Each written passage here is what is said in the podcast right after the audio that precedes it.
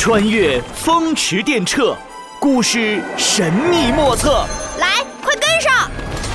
很冷很冷的冷知识。第十五集，唐朝的流行歌曲，你听过吗？白日依山尽，黄河入海流。欲穷千里目，更上一层楼。哎，诸葛老师，你唱的是不是我们刚学的那一首？呃，登麻雀楼。闹闹是登鹳雀楼。哎，诸葛老师，古诗唱成歌为什么会这么好听啊？哈哈，因为古代的诗词啊，就相当于是现成的歌词，谱上曲儿就能唱。呃，在唐朝的时候啊，像王之涣这样的大诗人写的诗啊，人人都在唱。嗯，就好像我们现在的流行音乐。诸葛老师，那你还会唱其他诗吗？我会唱，我会唱。你？那你来唱唱。我们一起学猫叫，一起喵喵喵喵喵。闹闹，你又在捣乱。这很流行啊，咱们班同学都会唱。对对对，我想听的是古诗，可不是猫叫。哈哈，听唱诗还是直接听古人唱最好了。哎，不如我们现在就去一趟。好啊好啊！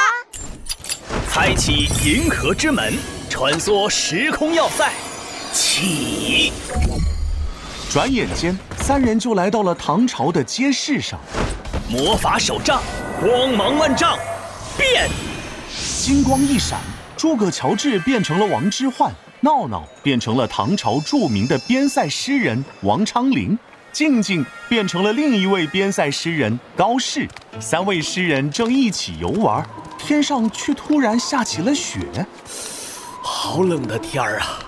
不如，咱们找个酒楼喝点小酒吧。好呀，我正有此意。于是三人找了一处酒楼，一边喝酒一边聊天。过了一会儿，就见十几个穿着华丽的歌女上了酒楼，她们奏乐唱曲，好不热闹。哎，两位，我突然有一个想法啊！什么想法？咱们三个在当今诗坛也算小有名气。吁。一点儿不谦虚，不过说的倒也没错。哎呀，听我说，听我说，您二位的诗写的都很好，我嘛 也不错。但是究竟是谁的诗更好一点，还没有比过。今天正好有机会，咱们来比一比，怎么样？好啊，你说怎么比？我们就听这些歌女唱的诗，谁的诗被唱到的最多？谁就是咱们中最好的诗人。行行。于是三人开始聚精会神地听歌女们唱曲，谁的诗会第一个被唱到呢？只见一个歌女打着节拍开口了。是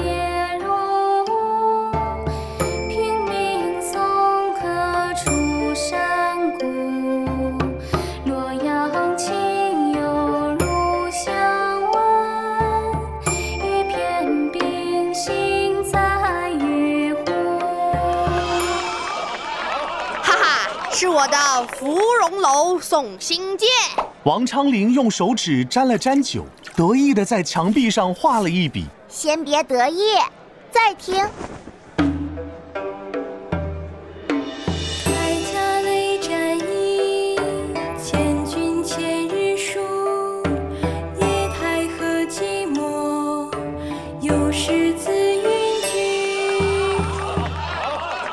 这是我的诗。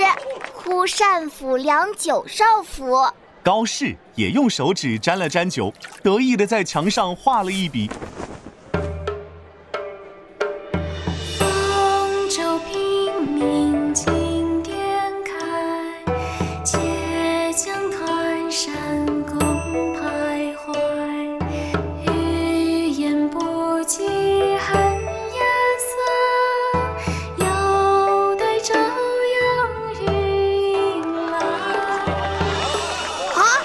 我长信秋词五首中的第三首，二位看来我要赢喽。王昌龄站起身来，用手指沾了酒，得意的在墙壁上又画了一笔。这样算下来，在被唱到的诗中，王昌龄有两首，高适有一首。嗯，我当个第二也不错。哼，有人还一首都没有哦。呃，嗯，高适说的是王之涣，那些歌女唱了三首诗，却一首都没唱到他的。王之涣成名已久，这下脸上有点挂不住了。这些歌女水平不够。只会唱一般的诗，不会唱我那些高雅的诗。哎，这个人比不过就踩我们一脚。哼，就是。不信，你们看，坐在中间那歌女，气质优雅，一看就是他们中最优秀的。如果他一会儿唱的不是我的诗，我我就不和你们争了。如果他开口唱了，嘿嘿，你想怎么样？你们就拜我为师。敢不敢？有什么不敢的？来来来！不一会儿，轮到王之涣所指的那位歌女唱曲了，三人都伸长了脖子。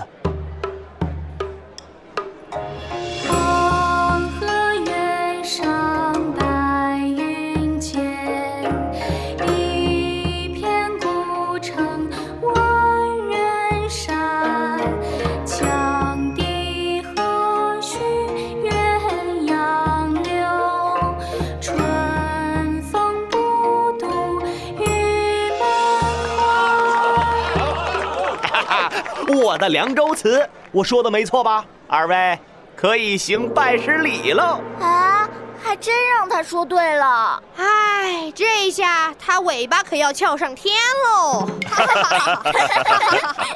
他们的笑声引起了歌女们的注意。得知三位是大名鼎鼎的诗人，歌女们热情地邀请他们一起喝酒唱曲，大家都开心极了，一直到天黑才分开。时候不早了，我们该回去了。斗转星移，时空穿梭，嗖！古代人唱诗可真好听啊！诸葛老师，你以后能不能多教教我们呀？当然没问题，一边唱一边把诗记下来，这样你们就再也不用愁背诗喽。没错没错，我已经会唱凉州词了。真的假的？唱来听听。黄河远上白云间，一片呃一片喵喵喵喵喵。闹闹，不要再学猫叫了。